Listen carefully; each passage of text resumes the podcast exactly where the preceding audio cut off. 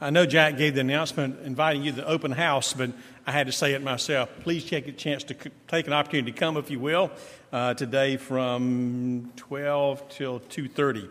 That's when the eating happens, anyway. Is that okay? So please come for that. Think for a moment, if you will, of an experience in your life. Could be recent, could be farther and back, which you wondered if God could ever make any use of it. You know, usually it takes the form of a tragedy or a disappointment. It may not always be, maybe it's something else, but you just don't know where it's headed, so to speak. Why did that happen? Or is it the end? Can God really turn that around somehow? Now, while you're thinking on that for a moment, I'm going to give you a scenario that people all around us dream all the time. They're thinking this if I win the lottery, have you heard that said recently? You know, people say, if I win the lottery, I'm going to, and some folks would say to me, Preacher, I'm going to tithe on it. And, I say to them, Well, you can do a whole lot better than that if you want to. That would be fine, but that's okay. And they'll go ahead and dream for a moment. If I win the lottery, I will uh, pay off all of my bills. That's a good start, isn't it? Uh, I'm going to give some to some people, needs, areas, ministries, whatever it happens to be. I'm going to help probably my family. Uh, I may buy a new car. I may take a big trip. Name all those things. And I wondered in my mind, is it good? I mean, after all at that moment, I may very well have all the money I'll ever need all of my life, maybe even enough for my children and their lives. Doesn't that mean something great has happened? Isn't it good? Well, let's think for a moment. We're going to come back to that. The story today really is, is, is, modern in some ways because it is about a dysfunctional family. And I said, well, in our culture, that rings a bell for a lot of people because what you have is Joseph growing up as one of 12 sons. Now, his dad, Jacob, has two wives, two concubines. Already, that's a problem. Don't you know that? Four women with 12 sons. And what's worse than that, he has one who's his favorite, and everybody knows it and her children are the favorite of the 12, so everybody knows that too. That's the makings for a dysfunctional family. In fact, the story picks up where when Joseph is, is gone, uh, the tw- 10, the oldest children, are out working, and Jacob sends Joseph to check on them. Now, why do you send the young favorite child to check on all them? I have no idea, but it does. He's wearing his bright, shiny, new, multicolored coat his dad has given to him, goes to see his brothers. They can hardly stand it. It says they hate him. That's pretty dysfunctional, isn't it? Got children who hate each other. Somewhere in that, moms, plural in this setting, and dad are not doing their job well. Something's going wrong. And you begin to wonder can something good come out of this? Well, and then the, the uh, ten brothers are thinking themselves, you know, I'm tired of that little snoot, that snotty head. Everybody treated so good. Let's get rid of him. Let's kill him right here and now. And they think about it for a minute, and one of them finally talks to me, No, let's don't do that. Let's just throw him in a well here, and we'll figure out what to do next. And of course, as the story comes along, there's a traitor going to Egypt. They sell him into slavery, thinking the last we ever see of him. And we can make up our story to dad as to what happened. Just keep our story together so dad will believe us, okay? Never see him again. Well, the story here is not just of them seeing him again, but now what has happened is that Jacob has died. They are convinced that Joseph has been kind to them just because he doesn't want to disturb dad. He wants dad to think good of him. He wants things to be nice around dad. And when dad is gone, they are afraid of what's going to happen next. That's the setting.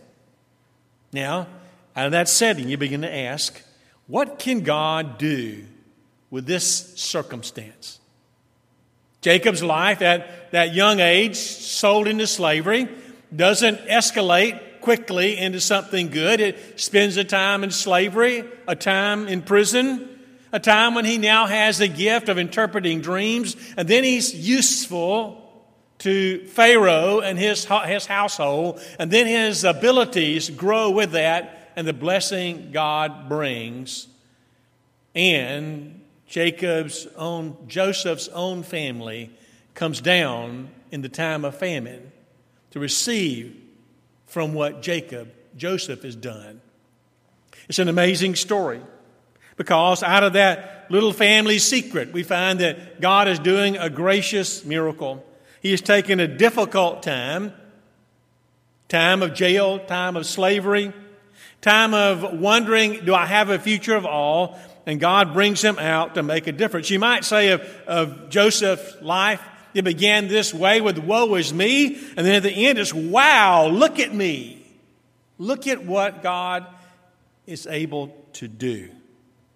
You know, this concept is, is also in the New Testament. One scripture I want to show you is in Romans 8 28, which says, And we know that God causes everything to work together for good for those who love God and are called according to his purpose for them.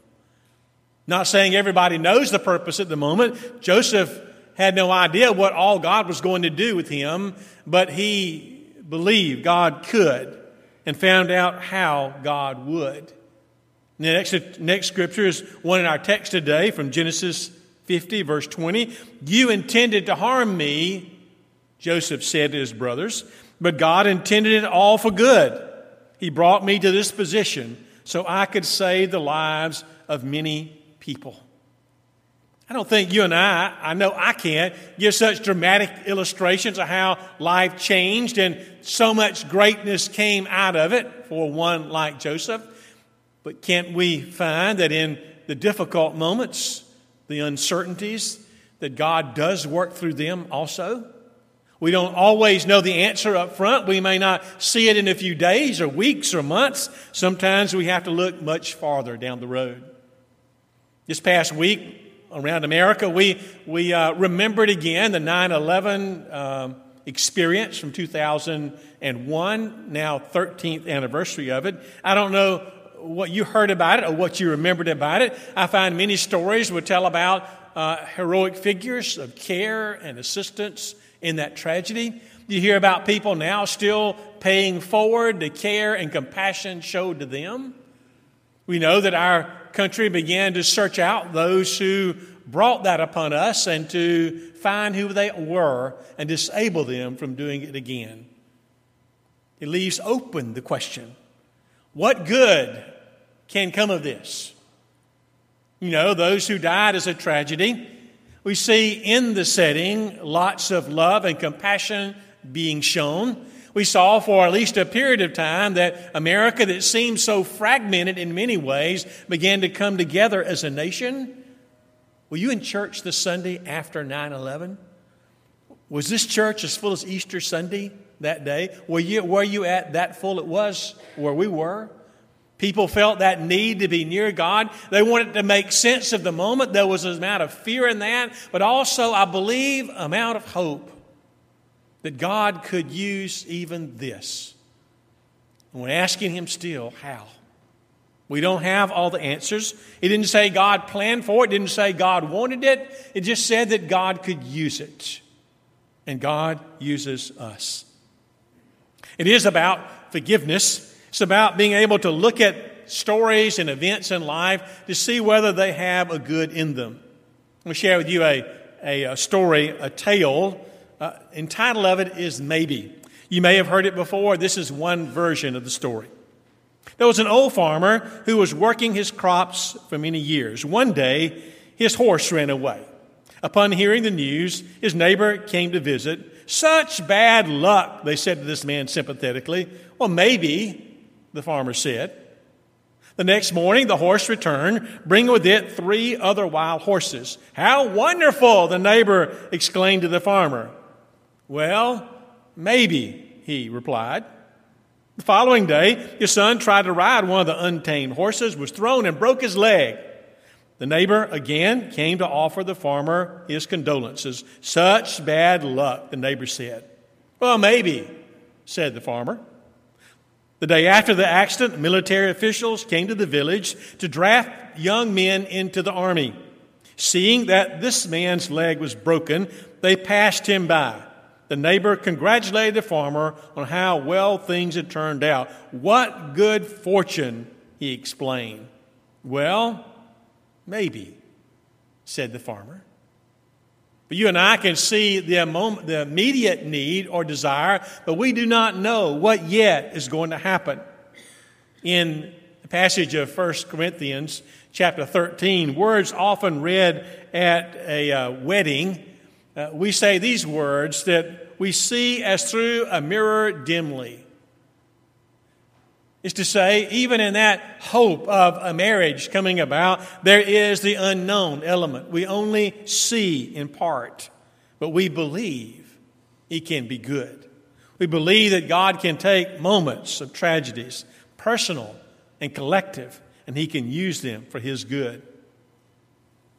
Have a book in my library, one of my favorite reads in the past couple of years. It actually is a, a true story. The name of the book is Three Cups of Tea. It's about a man who went into Pakistan uh, around the time of this, just a little before 2001. Uh, he went in first to do some mountain climbing. He was injured, and the Sherpa community around him took him to their village and they nursed him back to health.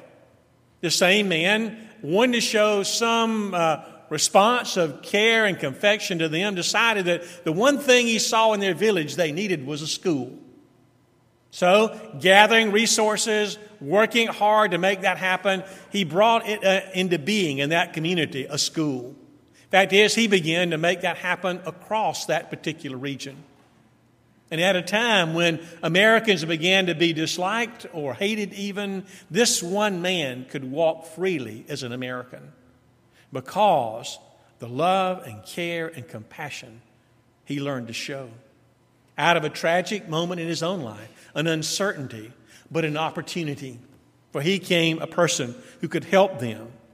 I heard a, radio DJ this week, and it wasn't on a Christian broadcast station, by the way. He said, You know, just kind of a conversation he had going on. He says, You know, I was reading up the other day and found out that, uh, that experts believe to have good mental health, you need to also practice forgiveness. To say, you know, just necessary if you're going to really be healthy mentally, that you need to practice forgiveness. Then he went on to say this I think the Christian church has something to say about that, doesn't it? Just passed off. That was the only sentence I wanted to say. There's a lot more to that, man. There's a lot more to it. At least you learn that part. It has something to do with it. It is our opportunity. It's a way when God can begin to use us, and He can find a way that takes a world that's often turned upside down and turns it right side up. He works that way.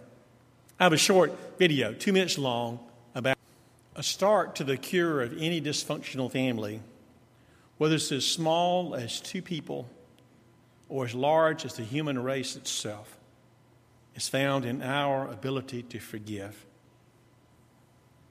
What can we do to help heal? what's happening in our world today. I think in American culture, one of the areas of hope, we find young men and women who go around the world, different agencies. One of those I think of is the Peace Corps, where people go to help, to be a part of a community for a while, to learn about them and teach them about us, dispel some of the myths that are there, to show compassion you know, it was hard for Joseph's brothers to believe he was telling them the truth. They thought, oh, yeah, yeah, I know what you're saying. Uh, you, are saying that you're not going to take advantage of us. You're not going to, to uh, send us off into slavery or do things that are worse. And Joseph says, No, I'm going to care for you and for your children. For you and those who are very dearest to you, they are dear to me. And he had to even go beyond that. He had to speak words of kindness. Maybe enough of the other kinds have been spoken around them. And words of kindness are words of healing. Sometimes we've received them, hadn't we? And sometimes we have to learn to speak them. We want healing to happen the kind of giving, the kind of loving. You intended to harm me, Joseph said, but God intended it for good. Didn't say God wanted to happen that way, but God used it in a way that many were rescued. Many did not die of starvation because God used Joseph. I just wonder what God has in store for us when we practice a life of forgiveness. Would you pray with me? Our Father, sometimes the people we need forgiveness from or to forgive are the ones who are closest to us, whom we see every day, perhaps living in the same household. Sometimes they're the people with whom we work, the friends who are around us, the community. Help us, Lord, to be that kind of forgiving people, that we may be healthy in mind and body and spirit. In Jesus we ask. Amen.